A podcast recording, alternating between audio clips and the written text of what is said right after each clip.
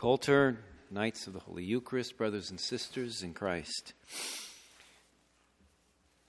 We come together for this Mass, uh, concluding your retreat. Um, I've been keeping you in my prayers, especially the Rosary, during these days. I hope that the silence and the uh, prayer and the reflections have been fruitful um, as uh, we grow closer to the Lord in our spiritual lives.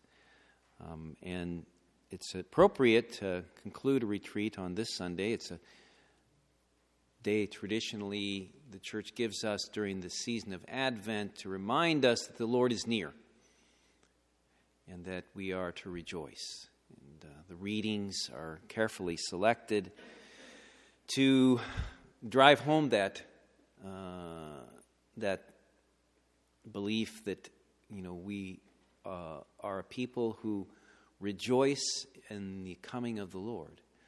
Uh, Gaudete Sunday, it's called.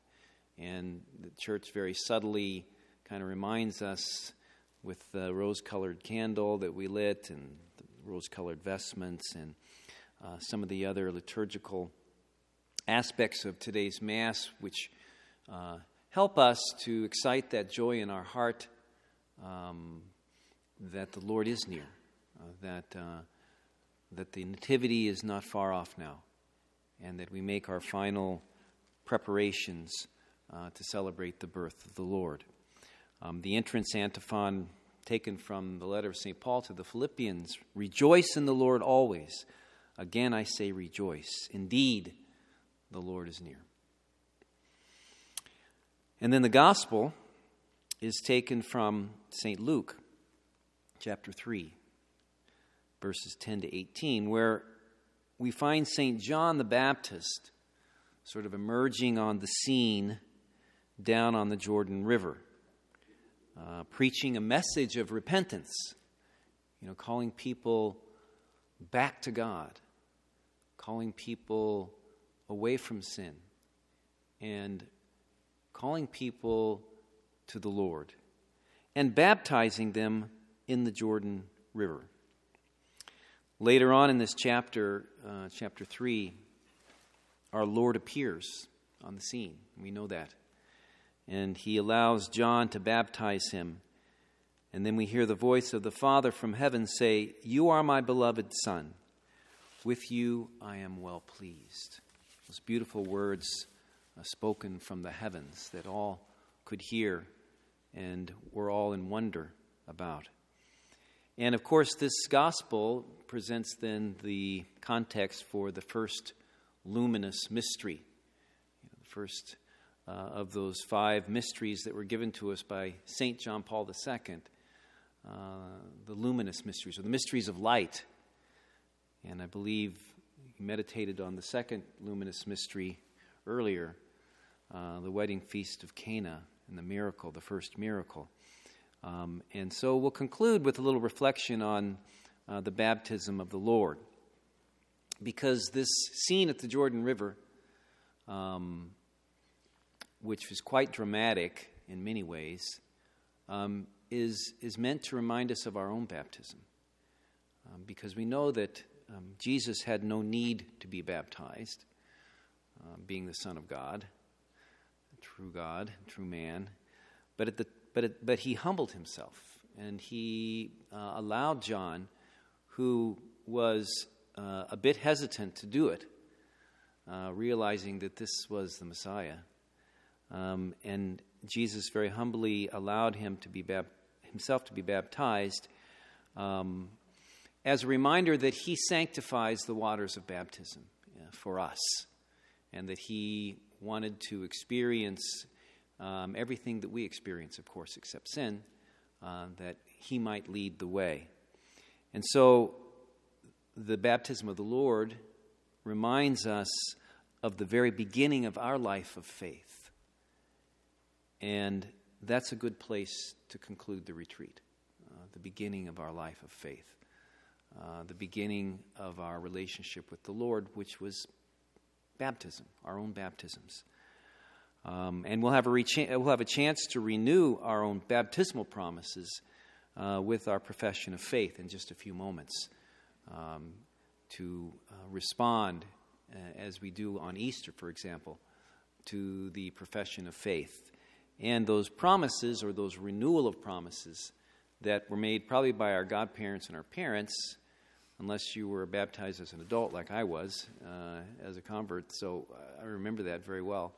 Um, but that response to the faith that I believe.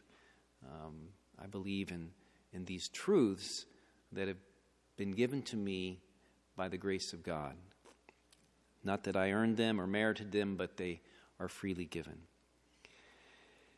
One of the goals of the Eucharistic Family Rosary Crusade that has been going on for the past year and will conclude this May uh, has been to encourage people, if they've not already, uh, to make the total consecration to Jesus through Mary, according to St. Louis Marie de Montfort, or to renew that if, uh, if you've already made that consecration uh, on a major Marian feast day. Um, Brother Julian has uh, made a series of videos which are available on YouTube, I think over 30 videos, well over 30 videos. Um, and they're also on the website for our Rosary Crusade. Um, meditations for each day uh, in preparation to make the consecration, the 33 days uh, of uh, preparation to make the consecration. Uh, beautiful reflections on the importance of making the consecration and what it is what the consecration is. The consecration to Mary, uh, who leads us to Jesus, is essentially the renewal of our baptism, getting back to the essence of what we believe and what we profess and what we promise uh, to God at our baptism. Um, and that's really the whole, that's really the heart and essence of the consecration, is, is the renewal of our baptismal promises that first encounter with the Lord, that first encounter when we became sons and daughters of the Father, brothers and sisters with Jesus. A few weeks ago, we celebrated the feast of St. Andrew, the Apostle, uh, who was a follower of St. John the Baptist. He was among those who were present that day at the Jordan River um, that we just heard in the Gospel. And he was a witness uh, to the baptism of the Lord by John. And after hearing John's words and realizing that John was not the Messiah, and we don't know if Andrew was one of the ones who thought he was the Messiah, but he probably was wondering whether or not John was the Messiah. And of course, John put that to rest today and saying, No, I'm not the Messiah. I'm not even worthy to unloosen his sandals. Um, but John, real, real, but uh, Andrew realized that John was revealing the true Messiah. Uh, when later on in that same chapter, John says, "Behold, the Lamb of God," and they all knew what that meant from the prophecies. Behold, the Lamb of God who takes away the sins of the world. Andrew immediately went to find his brother Peter to tell him, We have found the Messiah. He was convinced. He was convinced that the Messiah had been found. And that's significant because we know that the people of Israel had been longing for the Messiah for hundreds of years. And the prophets had been speaking about the Messiah. And uh, everyone was anticipa- anticipating the Messiah. And with this experience, Andrew was convinced that this was the Messiah. We have found the Messiah. That's the one thing he said to Peter. And Andrew's witness and his own belief convinced his brother Peter that this was the Messiah. And, brothers and sisters, we're called to that same witness. We have found the Messiah, or the Messiah has found us, I guess, that we have received the gift of faith. And this is our call as missionary disciples to share with others that we have found the Messiah. And this is the way we live out our baptismal consecration um, by living as authentic witnesses of the Messiah and the Lord. So, in a certain sense, um, we end with the beginning a renewal of our faith, which should be the goal of every retreat. Uh, the renewal of our faith.